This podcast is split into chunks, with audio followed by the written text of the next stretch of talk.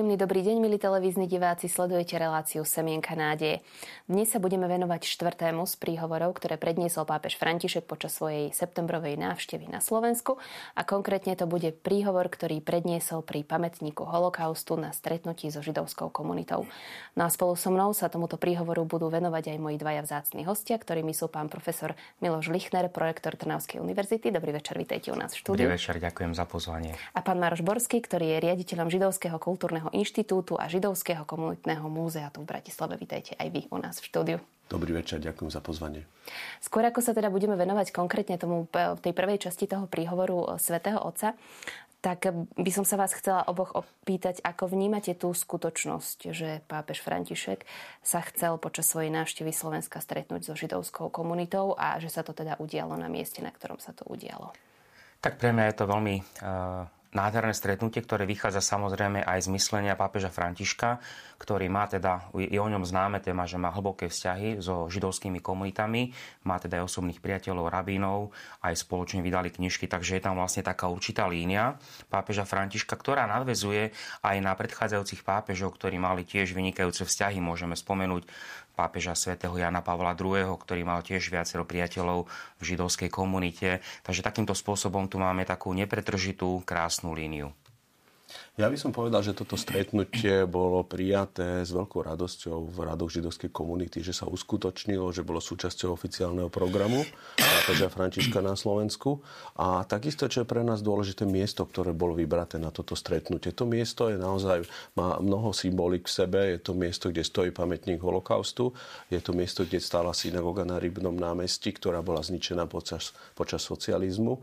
Znamená to miesto aj, samozrejme, že to bolo súčasťou oficiálneho programu, bolo veľmi dôležité pre židovskú komunitu. Ďakujem vám zatiaľ veľmi pekne a poprosím režiu o prvý príspevok. E Drahí bratia a sestry, dobrý večer. Ďakujem vám za vaše slová privítania e a za svedectvá, ktoré ste povedali. Som tu ako pútnik, aby som sa dotkol tohto miesta a aby sa ono dotklo mňa. Námestie, na ktorom sa nachádzame, je pre vašu komunitu veľmi významné. Udržiava živú spomienku na bohatú minulosť. Počas stáročí bolo súčasťou židovskej štvrte. Tu pracoval slávny rabín Šatám Sofer. Tu bola synagóga hneď vedľa korunovačnej katedrály. Ako bolo povedané, architektúra vyjadrovala pokojné spolunažívanie dvoch komunít. Vzácný symbol veľkého významu. Úžasný znak jednoty v mene Boha našich otcov.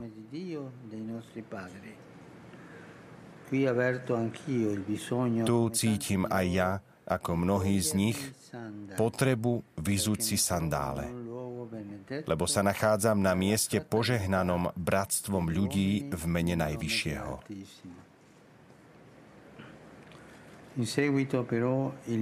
Následne však bolo Božie meno zneúctené.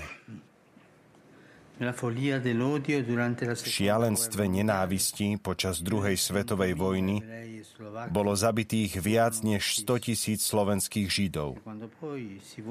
A keď sa potom chceli zmazať stopy komunity, bola tu zbúraná synagóga. Je napísané, nevezmeš meno pána svojho Boha nadarmo. Božie meno, teda jeho samotná osobná skutočnosť, sa vyslovuje nadarmo, keď sa porušuje jedinečná a neopakovateľná dôstojnosť človeka, stvoreného na jeho obraz. Tu bolo Božie meno zneúctené, lebo najhoršie rúhanie, akého sa mu môže dostať, je použiť ho na vlastné účely namiesto rešpektovania a milovania druhých. Tu pred dejinami židovského národa poznačenými touto tragickou a neopísateľnou konfrontáciou sa hanbíme to priznať. Koľkokrát bolo použité nevysloviteľné meno Najvyššieho na neopísateľné činy neľudskosti. Koľko utláčateľov vyhlásilo Boh je s nami, ale pritom oni neboli s Bohom.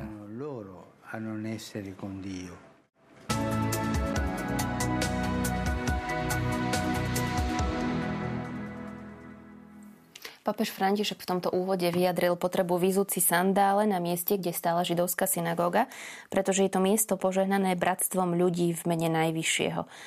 Pán profesor, čo presne znamenajú tieto papežové slová a tá potreba vyzúť si sandále?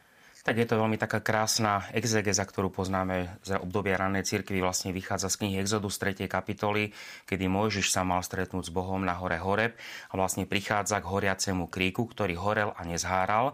A z kríka zaznel hlas, e, vyzuj si sandále, pretože zem, na ktorej stojíš, je zem sveta. To je tá prvá časť. A rabínska interpretácia nám vlastne dodáva, že podľa rabínov tento krík bol pichlavý bol pichlavý krik, ktorý horel a nezháral väčšinou, keď sa chytíme niečo pichlavého, tak sa popicháme a to nás bolí. A vlastne aj podľa rabínov Boh akoby tak sa stotožnil s tým utrpením židovského národa, ktorý bol v otroctve a vlastne keď to takýmto spôsobom pápež pripomína a preberá túto nádhernú rabínsku exegézu, tak vlastne pripomína to veľké utrpenie, pred ktorým vlastne aj on ako by sa chcel, e, by si tak uvedomil, že táto zem je sveta a preto sa on vyzúva a vníma aj to veľké utrpenie.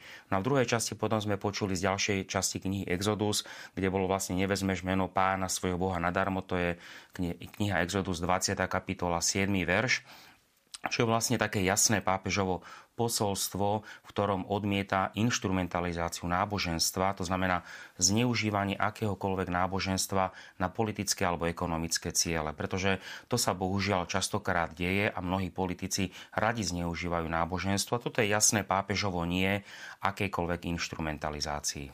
S tou instrumentalizáciou náboženstva sa stretávame nielen v našich dejinách, ale v dejinách naprieč svetom, ale ono sa to paradoxne deje ešte aj v súčasnosti. Ako je to možné? Je to vždy ľahšie získať, pretože náboženstvo, viera je niečo veľmi citlivé a krásne a ľudia sú na to veľmi takí emotívne aj e, citliví na prežívanie svojej viery a ľahšie niekoho e, obalamutíte a navnadíte na niečo zlé, keď mu podsuniete myšlienku, že tento nám chce zobrať niečo z našej viery, ako keby ste povedali, že poďte ideme ho ukradnúť. Takže bohužiaľ to sa deje a preto nám to pápež pripomína a preto je na nás, aby sme to aj my neustále pripomínali, že pozor, nesúhlasíme s tým, aby akákoľvek viera bola instrumentalizovaná. Čiže treba si veľmi dávať pozor zrejme na to. Neustále. Kto čo hovorí? Pán riaditeľ, pápež František spojil bojelestivé dejiny židovského národa s prvým božím prikázaním, ktoré máme obe náboženstva spoločné. Je to teda nevezmeš meno pána svojho boha nadarmo. Čo pre vás ako žida znamená táto skutočnosť? Je to veľmi ťažká otázka, na ktorú sa tiež neveľmi jednoducho odpoveda. Žiaľ, 2000 rokov židovsko-kresťanského spolužitia eh, bolo častokrát poznačené vyvražďovaním židovských komunít, vypalovaním synagóg, veľkým utrpením, ktoré sa častokrát dialo práve e, v mene Boha a e, ľudia sa schovávali práve za, za takéto, za takéto prejavy. No a na druhej strane tiež chcem zdôrazniť, že miesto, kde sa uskutočnilo stretnutie s pápežom Františkom, bolo pri pamätníku holokaustu. To znamená, keď sa pozrieme aj na novšie slovenské dejiny a tá najväčšia tragédia slovenského židovstva sa uskutočnila počas slovenského štátu, na ktorého čele bol tiež kňaz. Bol prezident, bol kňaz a jednoducho to je smutná kapitola z našej histórie a my to ako židovská komunita dodnes tak vnímame. Je zrejme ťažké po takýchto skúsenostiach vôbec na novo si navzájom veriť. Myslím si, že dá sa to. My minimálne už spolupracujeme niekoľko rokov a vieme, že minulosť je taká, aká je tu. Nezmeníme, ale my môžeme zmeniť budúcnosť a preto napríklad aj spoločne pracujeme na tom programe Otvárame dvere, kde vlastne e, snažíme sa potvoriť dvere. A vždy to máte tak, že keď otvárate dvere, tam je tá krásna symbolika, tak niekoho pozývate k sebe, alebo otvárate dvere a vstupujete do priestoru iného človeka. A to je vlastne aj v tomto našom programe akoby také stretnutie dvoch komunít, katolíkov a, teda mám, a židov a vlastne takýmto spôsobom sa navzájom stretávame, spoznávame sa navzájom, pretože budúcnosť máme s Božím požehnaním v rukách, že môžeme tam nejako dobrému prispieť a to je naša snaha. Ďakujem vám zatiaľ veľmi pekne, vypočujeme si druhý pápežov príspevok. Cari fratelli e sorelle. Drahí bratia a sestry, vaše dejiny sú našimi dejinami. Vaše bolesti sú našimi bolestiami. Pre niektorých z vás je tento pamätník holokaustu jediným miestom, kde si môžete úctiť pamiatku vašich drahých. Aj ja sa k vám pripájam. Na pamätníku je po hebrejsky napísané Zachor, pamätaj. Pamäť nemôže a nesmie ustúpiť zabudnutiu. Lebo trvalý úsvit bratstva nebude bez toho, aby sa spolu najskôr neprežila a nezahnala temnota noci. Aj pre nás zaznieva otázka proroka. Strážca, ako je s nocou? Toto je pre nás ten čas, kedy už nesmieme zatemniť Boží obraz, ktorý žiari v človekovi. Pomôžme si v tom. Lebo ani dnes nechýbajú márne a falošné modly, ktoré zneúcťujú meno Najvyššieho. Modla moci a peňazí vládne nad ľudskou dôstojnosťou. Modla ľahostajnosti obracia zrak inam.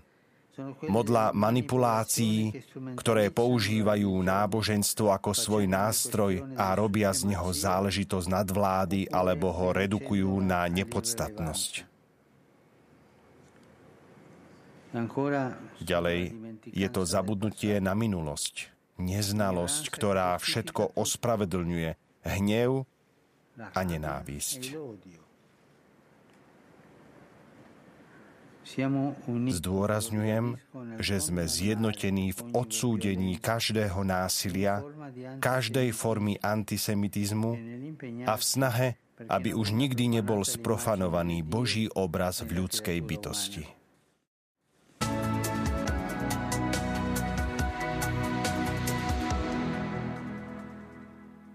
Pán Borský, ako sme teda v úvode povedali, vy ste na čele aj teda Židovského komunitného múzea. To je inštitúcia, ktorej hlavným poslaním je pomôcť ľuďom, aby nezabúdali na tie časti našich dejín, ktoré sú, ktoré sú dôležité, aby si pamätali minulosť. Pamäť nesmie ustúpiť zabudnutiu, povedal pápež. Aká je v tomto zmysle podľa vás situácia na Slovensku?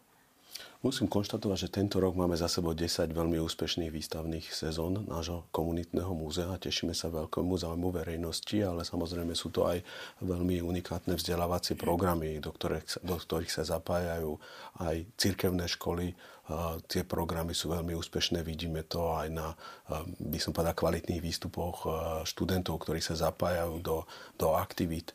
Vidíme to aj na publiku, ktoré prichádza do múzea. Ale musím zdôrazniť, že toto nie je jediná aktivita, ktorá je v oblasti židovského kultúrneho dedičstva a, a židovskej kultúry na Slovensku. Tých aktivít je veľmi veľa. Ja by som spomenul jednu.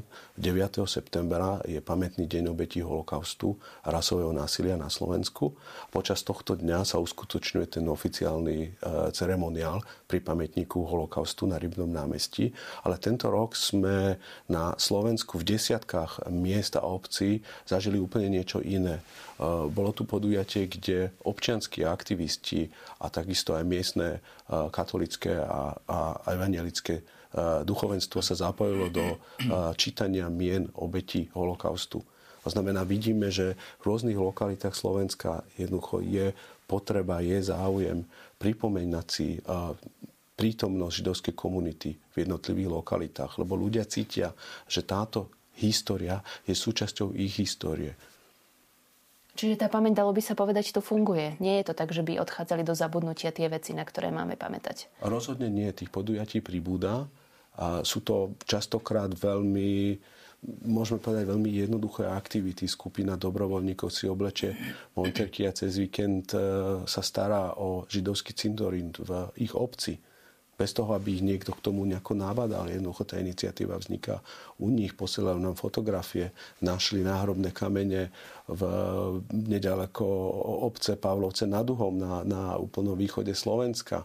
Hm, a tým pádom zistili, že aj v ich obci žila, bola kedy židovská malá, ale predsa len židovská komunita. Znamená, vidíme to po celom Slovensku, takýto záujem.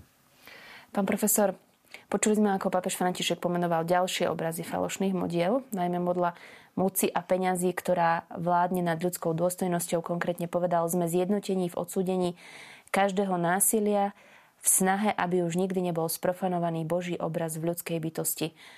Ako vnímate tieto rôzne útoky na dôstojnosť človeka?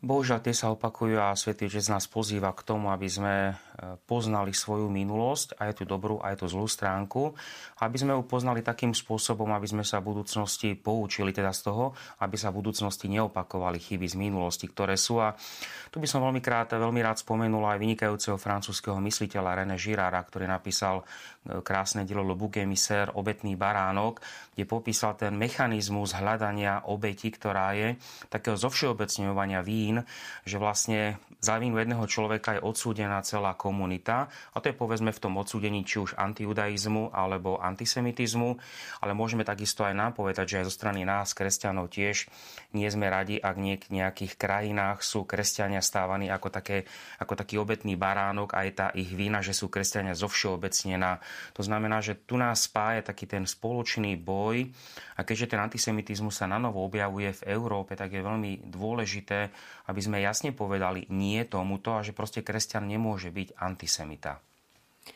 Poprosím režiu o ďalšiu časť príhovoru pápeža Františka.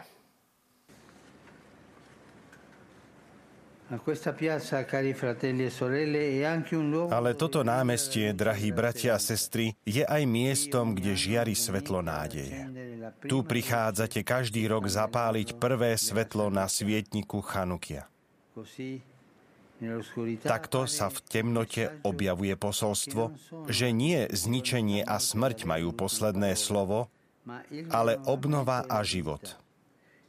A ak bola synagóga na tomto mieste zbúraná, komunita je tu stále prítomná. Je živá a otvorená na dialog. Tu sa naše dejiny znova stretávajú.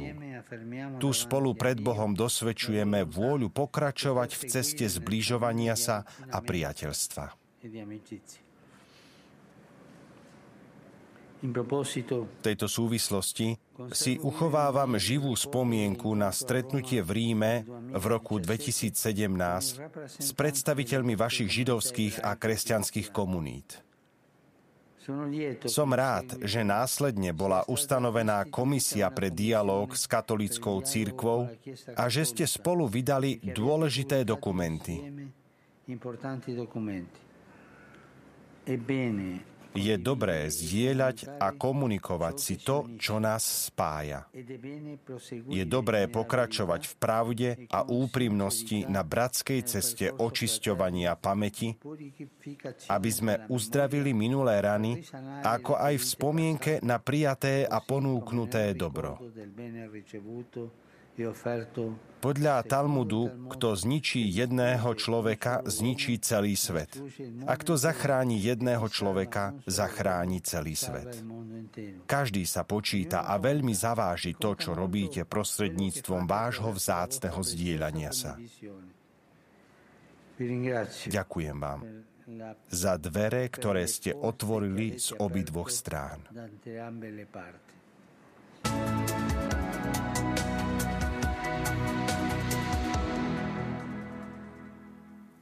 Obnová život majú posledné slovo, hovorí pápež František. Ak bola synagóga na tomto mieste zbúraná, komunita je tu stále prítomná, je živá a otvorená na dialog. Vy už ste to spomenuli trošku v úvode, že teda ten dialog medzi katolickou komunitou a židovskou, židovskou komunitou na Slovensku existuje. Aké sú jeho perspektívy, možno čo máme za sebou v rámci tohto dialogu, čo nás ešte čaká? Tak asi prvé, najskôr by som zareagoval teda aj na prejav svätého Otca, ktorý tam veľmi krásne povedal, že sa teší tomu, že sú dvere otvorené z dvoch strán.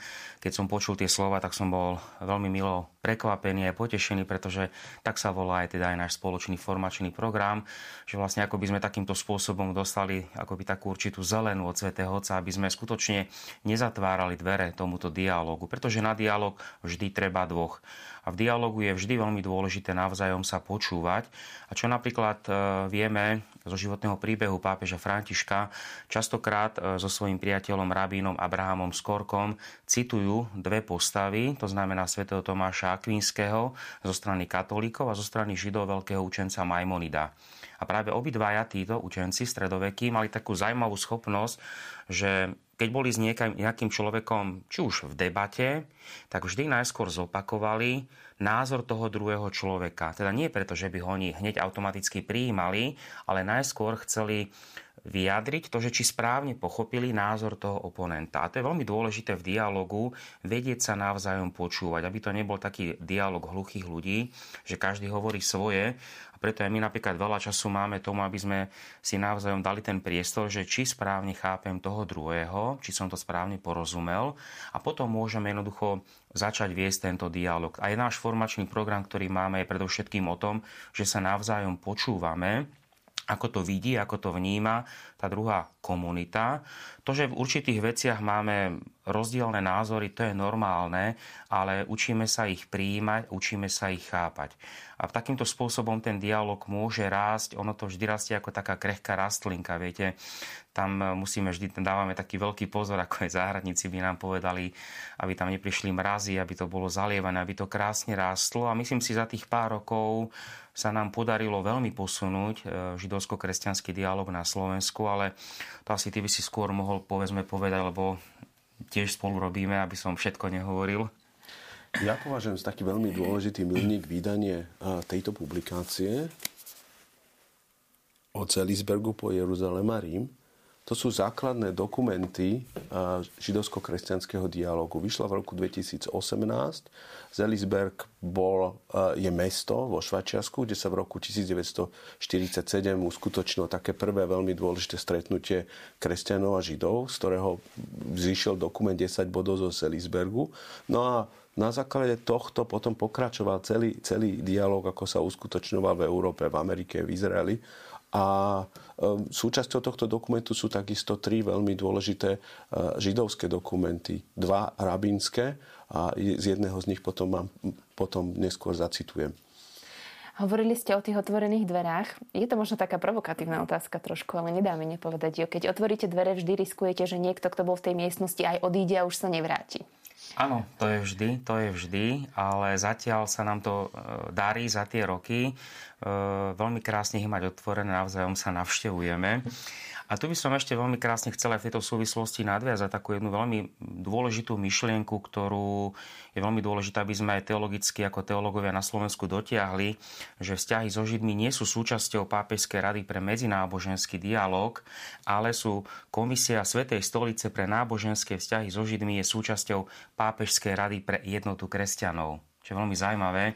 A ja som veľmi rád, naša e, Lucia Hidvegová, ktorá nám veľmi pomáha v tomto projekte, ma na to upozornila, veľmi som za to vďačný, pretože týmto spôsobom sa jasne ukazujú židovské korene kresťanstva. A to, keď sa vrátime napríklad k postave svätého Augustína, ten častokrát zobral ten obraz Krista uholného kameňa. A uholný kameň to nie je uhlie, ale ten uholný kameň, ktorý spája, povedzme, dva múry, aby nespadli. A v ranej cirkvi sa vždy hovorilo, že sú dva múry, lebo teda kresťania, teda to je s pohanou a so židov. A vlastne Kristus to spája. To znamená, že aj Svetý Otec nám aj svojou prítomnosťou pripomína židovské korene kresťanstva a ak si všimneme aj takú veľmi krásnu symboliku, že bolo to stretnutie na Rybnom námestí svätého Otca so židovskou komunitou, ale keď si zoberieme to osadenstvo, lebo ja som tam bol tiež a boli tam otcovia biskupy, tak to stretnutie bolo také e, na polovicu participatívne, že bolo tam skupina zo židovskej obce bola tam skupina zo strany katolíckej cirkvi a že bolo to vlastne akoby taký veľmi, veľmi krásne stretnutie dvoch komunít, komunít so Svetým Otcom. Symbolické, takto by sa to dalo vidieť. Ja si ťa dovolím doplniť.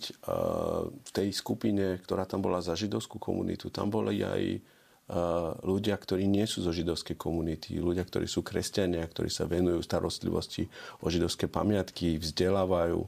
A bola tam pani profesorka Kormošová z gymnázia v Spiske Novej Vsi, ktorá sa dlhé roky venuje tejto tematike. Takže naozaj to stretnutie pápeža so zastupcami židovskej komunity a aj takisto e, skupinou e, za církev. E, nebolo to, nejaká, nebolo to nejaké jednotné zoskupenie.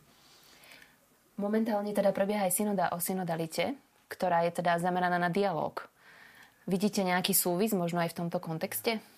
Myslím si, že áno, pretože synodalita je synhodos, to znamená spolukráčanie, spolukráčame a to už vieme aj z minulosti, pravda, že keď boli určité napätia v dedine medzi náboženskými skupinami, tak obrazne povedané, rabín s pánom Fararom sa spoločne prešli po dedine, aby takýmto spôsobom ukázali, že problém nie je, aby sa znovu vyhlo tej instrumentalizácii náboženstva. To znamená, myslím si, že aj naša spoločná prítomnosť tu v relácii tiež tak ukazuje, že spoločne kráčame, hľadáme tú cestu a teda pripomíname si zároveň aj tie židovské korene kresťanstva, že Kristus bol žid, že pána Mária bola židovka, že povedzme v Jeruzaleme prví biskupy až do 3. storočia boli zo židovskej komunity, konvertiti.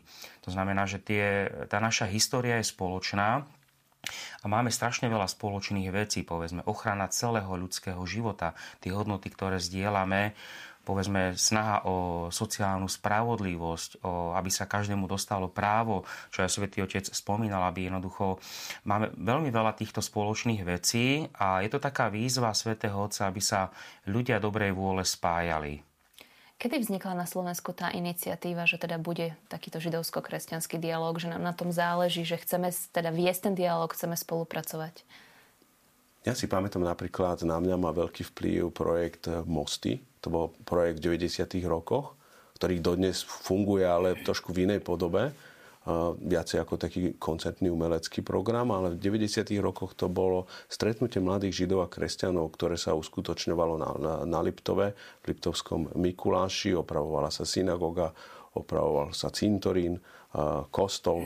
Boli tam mladí ľudia a boli to veľmi neformálne diskusie. No a trošku sme odtedy zostarli a ja by som povedal, že v takom 2016 začal tento program, ktorý, alebo začala, začala naša veľmi intenzívna spolupráca práve s profesorom Lichnerom a s doktorkou Luciou Hidvegiovou a ďalšími veľmi zaujímavými ľuďmi. Takže spolupracujeme, to je myslím si, že veľmi dôležité, že sa stretávame a myslím si, že také veľmi kľúčové posolstvo je, že vedieme dialog nie preto, že ho musíme, ale preto, že ho chceme. A ja som bol veľmi rád, keď Svetý Otec prišiel a aj nás pozbudil k tomuto dialogu, že vlastne neprišiel do akejsi prázdnej krajiny, že kde by sme teraz začali niečo robiť, lebo nás Svetý Otec k tomu vyzýva, ale že vlastne on prišiel a my môžeme povedať, že už niekoľko rokov my už e, pracujeme a na tomto dialogu medzi Židmi a kresťanmi. Počas toho e, rozhovoru svätého Otca s jezuitmi, na ktorom teda viem, že ste boli aj vy prítomní, zaznela otázka od jedného z jezuitov. Nebolo tam teda napísané, že od ktorého. A čo teda hovorí svätý Otec na tento dialog? A on sa vyjadril veľmi s, tak, s takou radosťou toľko môžem potvrdiť, pretože sme boli viazaní mlčaním. Ja som teda bol poverený patrom provinciálom, aby som určité veci odkomunikoval. Samozrejme, že hovorca svätého Otca tam zaznamenával celý hovor a rozhovor a potom niektoré veci on uverejnil. To znamená, že môžem potvrdiť, že áno, svätý Otec vyjadril veľkú radosť nad týmto dialogom. Je nejaká taká vec, o ktorej si hovoríte, že toto sme už dosiahli a je to skvelé, ale máme sen, že by sme sa chceli posunúť v rámci židovsko-kresťanského dialogu ešte do tohto bodu? Tak stále nám prichádzajú nové výzvy. Povedzme, v minulosti sme začínali naše prednášky na pôde našej teologickej fakulty Trnavskej univerzity, ako by taká symbolika akademické inštitúcie, kde sme sa stretávali. Potom prišla pandémia, tak sme boli nútení vstúpiť do online sveta internetového a zrazu sme zistili, že musíme sa učiť novým veciam. Teraz to robíme aj online, aj prezenčne, to znamená, máme tieto veľké výzvy. Radi by sme e, ten náš formačný program posunuli povedzme na vyššiu úroveň. Zatiaľ je to asi tak, že semestrálne sú povedzme 3 alebo 4 prednášky, buď zo strany katolíkov alebo židovských rabínov, ktorých pozývame zo zahraničia, alebo prípadne pozývame aj príslušníkov povedzme evangelické cirkvi, ktorí sú biblisti a pracujú na žalmoch, aby sme takýmto spôsobom spoznávali aj naše korene, pretože to je, to, to je kniha, ktorú máme spoločnú. Tak Židia, ako aj kresťania, vlastne žalmy. To je naša spoločná kniha.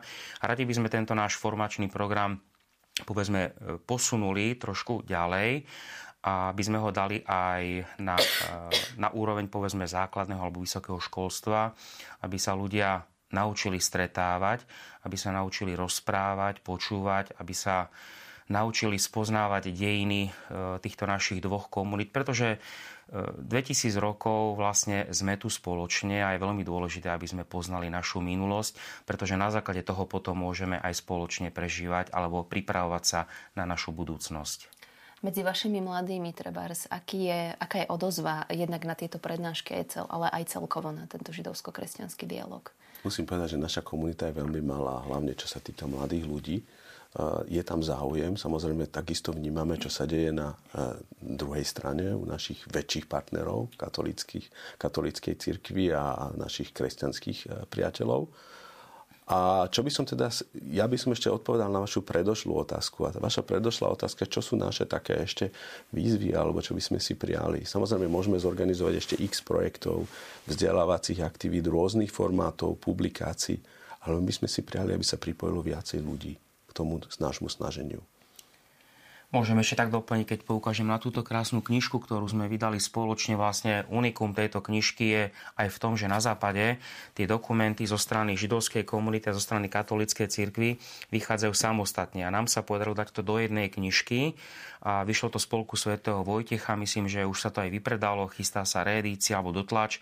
Ja by som bol veľmi rád, aby túto knižku mal každý rabín, každý kňaz, či už katolícky alebo protestantský, aby sme spoločne čítali tieto dokumenty, aby sme ich spoznávali, aby sa takisto aj bohoslovci zoznamovali s týmito dokumentami a aby sme sa o týchto textoch aj rozprávali. Vypočujeme si spolu záverečnú časť príhovoru pápeža Františka. Il mondo ha bisogno di porte aperte. Svet potrebuje otvorené dvere. Sú znakmi požehnania pre ľudstvo. Otcovi Abrahámovi Boh povedal, v tebe budú požehnané všetky pokolenia zeme. Je to refrén, ktorý poznačuje životy otcov. Jakubovi, teda Izraelovi, Boh povedal, Tvojho potomstva bude ako prachu zeme a ty sa rozšíriš na západ i na východ, na sever i na juh. V tebe a v tvojich potomkoch budú požehnané všetky pokolenia zeme. Tu, v tejto slovenskej zemi, zemi stretnutí medzi východom a západom, severom a juhom, rodina synov Izraela nech naďalej rozvíja toto povolanie byť znakom požehnania pre všetky pokolenia zeme.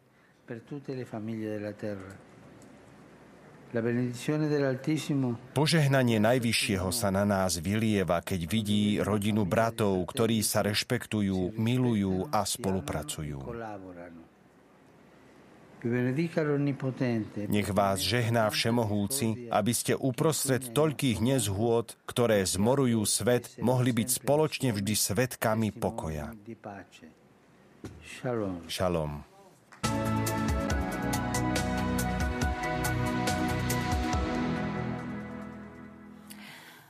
Pápež František ukončil svoj príhovor viacerými citátmi z knihy Genesis, ktorá sa vzťahuje práve na požehnanie židovského národa. Hovorí to aj Abrahamovi, v tebe budú požehnané všetky pokolenia zeme. Ako vnímate, pán Borsky, tieto pápežové slova? No, musím povedať, že ja nie som teológ, úplný odborník na takéto texty, ale predsa len si pomôžem teraz a zacitujem vám z veľmi dôležitého dokumentu, ktorý je súčasťou spomínanej publikácie. Je to dokument, e, deklarácia skupiny ortodoxných rabinov, ktorá sa, ktorý sa volá plniť vôľu nášho Otca na nebesiach smerom k partnerstvu medzi Židmi a kresťanmi. Ten dokument je relatívne krátky, má 7 bodov, ale ja by som si dovolil zacitovať e, teraz e, dvoch. V štvrtom bode. Židia aj kresťania majú spoločné zmluvné poslanie zdokonalovať svet pod zvrchovanosťou Všemohúceho, aby celé ľudstvo vzývalo jeho meno a aby boli zo zeme odstránené ohavnosti. No a potom si dovolím ešte zacitovať jeden moment. Napodobňovaním Boha musia Židia, kresťania poskytnúť príklady služby, bezpodmienečnej lásky a svetosti, Všetci sme stvorení na svetý obraz Boží a Židia aj kresťania zostanú verní tejto zmluve tým, že budú spolu zohrávať aktívnu úlohu pri vykúpení sveta. Znamená, trošku som sa vás snažil odpovedať na vašu otázku. Neviem, či úplne som naplnil. Ale jasne to vyjadruje vlastne to, čo máme spoločné a v čom máme teda napredovať. Ale ja sa ešte s dovolením vrátim predsa len k tomu požehnaniu. Boh požehnáva všetkých ľudí, ktorí sa vzájomne rešpektujú, milujú, ktorí sa snažia plniť jeho vôľu. Stále je však svet, ako aj Slovensko, zaťažené pandémiou, rozdelením, mnohými konfliktmi. Ako môžeme byť eh, s týmto požehnaním Božím pre svoje okolie svetkami pokoja a tej spolupráce, o ktorej sme hovorili? Tak najskôr si musíme uvedomiť, že vlastne keď hovoríme o požehnaní, tak pre nás je veľmi dôležitý list svätého Pavla Rímanom 9. až 11. kapitola, kde Pavol jasne hovorí, že Božie požehnanie k židovskému národu ostáva, pretrváva. A potom má tam tú veľmi krásnu symboliku, že kresťania sú vlastne akoby naštepení na tú olivu židovstva, že sa znovu pripomínajú tie korene, to sú naše korene. A tu by som potom ešte veľmi, krát, e, veľmi rád spomenul taký veľmi zaujímavý koncept e, protestantského teologa Oskara Kulmana, ktorý bol osobným priateľom pápeža Pavla VI a bol aj pozorovateľom na druhom vatikánskom koncile. On hovorí o uzmierenej rozličnosti. A je to samozrejme najskôr smerom e, k protestantom, to znamená, pretože aj tam je tá minulosť v určitom slova zmysle z oboch strán, aj pekná, ale aj bolavá. Ale myslím si, že túto uzmierenú rozličnosť, tento teologický koncept môžeme použiť aj smerom na židovsko-kresťanský dialog, pretože je jasné, že nás rozdeľuje teda osoba Krista. To je tak, že máme rozdielne pohľady a my teda pozeráme na židovské sveté spisy, ktoré nazývame starým zákonom, tými okuliármi, ktoré nazývame Ježišom Kristom, ale zároveň máme veľa toho spoločného. A tá uzmierená rozličnosť znamená, že áno, sme rozliční, ale zároveň sa snažíme aj uzmieriť. A o čom aj bol aj ten prejav svätého Otca, aby sme sa vyhýbali tým chybám z minulosti, tým antagonizmom, prenasledovaniam a skôr, aby náboženstva boli tými, ktoré napomáhajú v tomto svete k budovaniu lepšej budúcnosti. Ja viem, ono to znie tak trošku komunisticky, ale o to sa predsa snažíme. Kresťania alebo Židia nie sme vytrhnutí z tohto sveta, sme súčasťou tohto sveta, kde okrem nás, veriacich rozličných vierovýznaní, sú aj neveriaci ľudia, a je veľmi dôležité, aby sme hľadali a spoznávali naše spoločné hodnoty, ktoré máme, aby sme za ne bojovali a tu napríklad e, môžeme hovoriť o tej celostnej ochrane ľudského života, teda nie len pred narodením, ale povedzme aj ochrana starého človeka alebo ochrana celého života, aby povedzme nám mladí ľudia neutekali, aby sa nebáli žiť tu na Slovensku, že ten celý život chceme ochraňovať, aby bol bezpečný, aby sa každý človek cítil bezpečne. Vy ste no, otvorili knižku. Trošku ma to inšpirovalo, predsa len tu ďalší bod, ak teda máme ešte čas, ja by Nech som ho predsa len prečítal. Naše partnerstvo žiadnym spôsobom nezmenšuje pretrvávajúce rozdiely medzi našimi dvoma komunitami a dvoma náboženstvami. Hoci potvrdzujeme základné etické záväzky, ktoré majú všetci ľudia pred Bohom a ktoré judaizmus vždy učil prostredníctvom univerzálnej noémovej zmluvy, veríme, že Boh využíva na zjavenie svojej pravdy mnohých poslov. Ja by som ešte takú, myslím, myšlienku rád rozvinul. V Matúšovom evaníliu máme to zlaté pravidlo. Robte iným, čo chcete, aby iní ľudia robili vám. Alebo môžeme to pravda aj v tej negatívnej forme povedať, nerobte iným, čo nechcete, aby iní robili vám. A v našej histórii vieme kresťanov, keď si pripomíname prvých 300 rokov prenasledovania mučeníkov, tak kresťania boli prenasledovaní a boli obviňovaní z rozličných zločinov, že sú ateisti, že unášajú deti, pijú ich krv a tak ďalej a tak ďalej. A samozrejme, že nepáčilo sa nám to, že sme boli obviňovaní a mnohí apologeti sa snažili vysvetliť, že kresťania nie sú takí oblúdni, ako nás vykresloval ten pohánsky cisársky svet.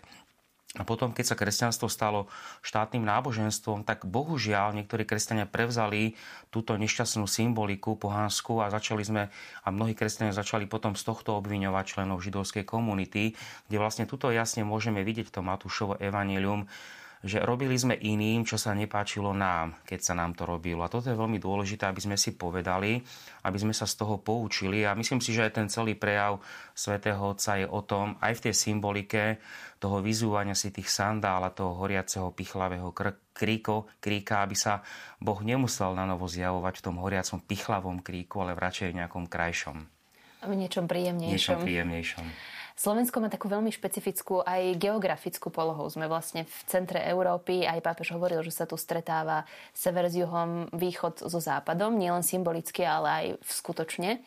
Vnímate tento kontext toho miesta stretania na našom území aj v nejakom možno špecifikách práve v tom dialogu alebo vo vnímaní sveta ako takého? Myslím, že je tu taká veľmi krásna symbolika toho Slovenska s tou našou históriou aj tými našimi spoločnými dejinami, ktoré sú také, aké sú. A ako sme povedali, že minulosť nezmeníme, to necháme historikom a príslušným autoritám, aby sa k tomu vyjadrili, ale my by sme radi, aby sme s ľuďmi dobrej vôle skôr napomáhali tej budúcnosti, aby bola iná, aby bola lepšia, aby sme dokázali spoločne kráčať a aby sa nám aj tie projekty darili v ďalšom smere, aby skutočne už sa ne, nedochádzalo k akémukoľvek, akejkoľvek formy nenávisti to je, myslím si, tiež častokrát Svetý Otec odsudzuje e, akúkoľvek formu nenávisti, ktorá je. A myslím si, že tento náš svet počas pandémie nám aj na tých sociálnych sieťach odkryl takú tú ľahkú zraniteľnosť ľudí, že za komunizmu sme veľmi bojovali o to, aby sme mali prístup k informáciám. Sloboda nám dala tieto informácie a teraz po pár desiatkách rokov zistujeme, že máme veľa ľudí, ktorí nevedia spracovať a vyhodnotiť tieto informácie. A mňa teda ako jezuitu to hneď hovorí o našom základnom pedagogickom princípe o rozlišovaní. To znamená vedieť vyhodnocovať, rozlišovať informácie, vedieť s nimi v dobrom slova zmysle pracovať a učiť ľudí, aby jednoducho e, aby sa dokázali vyhnúť rozličným hoaxom, falošným informáciám, aby skutočne Eh, sme dokázali vyhľadávať tie dobré a povzbudivé myšlienky. Samozrejme, že tu nechcem, aby sme nosili akési rúžové okuliare, pretože to sa nedá. Musíme svet vidieť reálne taký, aký je. Ale pokiaľ napomôžeme aj cez naše vzdelávacie inštitúcie, aj cez našu Trnavskú univerzitu, cez ten dialog k tomu, aby ľudia sa naučili rozlišovať, tak budem veľmi rád. Ako zabezpečiť, aby teda tá snaha o dialog, aby sme si rozumeli, lebo, lebo je veľký rozdiel medzi tým, aby sme si rozumeli a aby sme boli rovnakí. Je evidentné teda, že nie je tu snaha o rovnakosť, v žiadnom prípade. Ale Rovný to... a rovnaký sú dva rozdielne koncepty. A toto si ľudia niekedy mília. A myslia si, že keď hovoríme o, rovnosti, že zároveň tým chceme potrieť naše vlastné identity. A to nie je pravda. Preto som aj hovoril o tom princípe toho Oskara Kulmana, o tej roz, uzmieranej rozličnosti, lebo sme rozliční, my sme z jednej komunity, Maroš je z druhej komunity, ale napriek tomu určitým veciam, ktoré nás rozdielujú, a to je normálne, že nás rozdielujú, e, tak jednoducho je strašne veľa vecí, ktoré nás spája. Je veľmi dôležité, aby sme sa učili hľadať a chceli hľadať tieto veci, ktoré nás spájajú a ktoré sme tu spomínali a ktoré teda aj spomínal Svetý Otec vo svojom prejave. Ja si myslím, že takým základným pravidlom dialogu, ale to nemusí byť židovsko-kresťanský dialog, akýkoľvek dialog medzi dvoma stranami je vnímať to, čo ľudí spája, nie ísť automaticky do tých rozdielov, lebo tie rozdiely sú samozrejme vytvárajú potenciál pre konflikt. Znamená, keď pozrieme rôzne mierové rokovania medzi rôznymi znepriateľenými krajinami, keby automaticky išli na tie rokovania len s tým, že sa nechcú dohodnúť a išli by prost, v podstate s tými konfliktnými bodmi, tak by sa nikdy nedohodli. To znamená, my e, si uvedomujeme, že každý z nás je partner, ktorý v tomto pro, programe alebo v tomto procese je a je to veľmi citlivý proces, ktorý musí byť postavený na takej obostrannej e, dôvere, že naozaj ideme do toho úprimne. No a ja by som si ešte predsa len dovolil doplniť na vašu predošlú otázku. Pýtate sa, ako je to v iných krajinách, či sme na sever, juh, východ, západ. Samozrejme, každá krajina je špecifická. Aj my na Slovensku máme špecifickú históriu, máme tu svoje traumy, máme tu svoje smutné príbehy um, a nemôžeme sa porovnovať s inými krajinami. V Rakúsku dialog e, je už mnoho desaťročí, sú inštitucionálne zabezpečení. Na, od našich priateľov na sever a na juh od nás vieme, že tá politická klíma je tam komplikovanejšia. Tým nechcem nejako vstupovať do kritiky susedných krajín a hovoria, že ten dialog tam neexistuje. To znamená, na Slovensku je to špecifická situácia teraz a niekedy na Slovensku sa veci dajú robiť rýchlejšie, ako povedzme inde. Takže v tomto po, uh, by som povedal, že ten dialog sme ako keby naskočili relatívne neskoro na ten vlak, ale posúvame sa za posledných 5 rokov viacej ako možno za predošlých 50. Myslím si, že to pozitívne nastavenie z obidvoch strán je veľmi dôležité. Táto relácia sa volá Semienka nádeje, pretože hovoríme o tých semienkach, ktoré zasial pápež František svojim príchodom na Slovensko, aj svojou prítomnosťou, aj slovami, ktoré povedal. V čom vnímate konkrétne semienko, ktoré zasial práve počas svojej prítomnosti na Rybnom námestí.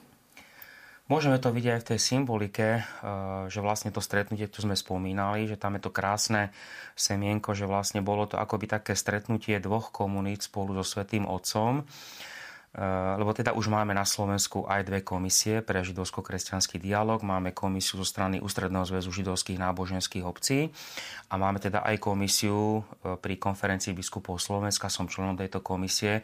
To znamená, že ako keby sa obrazne povedané určití predstaviteľe týchto dvoch komisí aj stretli na tom Rybnom námestí že môžeme to interpretovať áno, bolo to stretnutie svätého Otca na Rybnom námestí, na symbolickom mieste s predstaviteľmi slovensk- židovskej obce na Slovensku alebo obcí na Slovensku, ale zároveň, keďže tam boli aj viacerí biskupy a členovia aj tejto komisie, tak to môžeme z oboch strán, tak to môžeme aj z tohto pohľadu vidieť, ako by také krásne stretnutie, pracovné stretnutie dvoch komisí, kde nás Svetý Otec akoby tak pozbudil k tomu, aj tou symbolikou otvárania dverí, aby sme tie dvere nechali otvorené.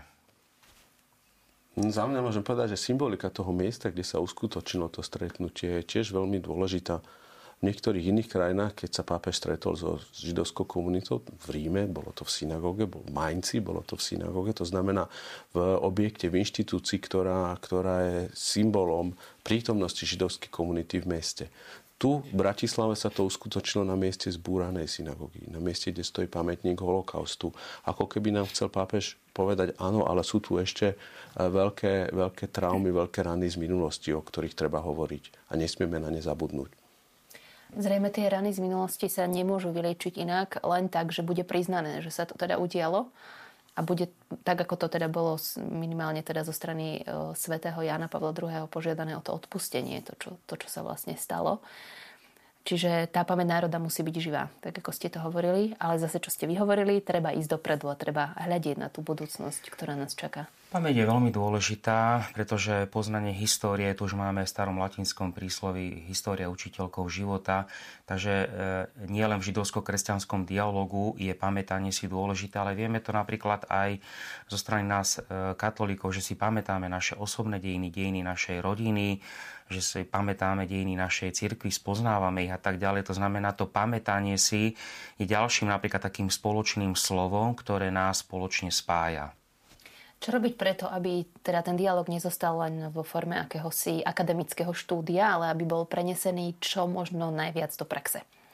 No nezaspať na Vavrínoch je podľa mňa dôležité, pretože mohli by sme si povedať, že za pár rokov sme sa niekde posunuli a teda už obrazne povedané, že môžeme ísť do dôchodku, ale práve Otvárajú sa nám teraz nové výzvy, zistujeme, že čo všetko by sa ešte dalo, takže jednoducho je veľmi dôležité, aby sme chceli a to chceme obidvaja a ja osobne tam veľmi silne vnímam aj to Božie požehnanie v tomto našom, že chceme spoločne kráčať a tvoriť e, túto našu spoločnú budúcnosť a uvidíme, kam nás to privedie. Máme veľké plány aj do budúcnosti. Dúfam, že sa nám podarí zrealizovať aspoň časť z nich. Samozrejme, posledné dva roky s pandémiou neprospeli stretávaniu ľudí a, verím, že sa tá situácia trošku ukludní a, že pôjdeme ďalej.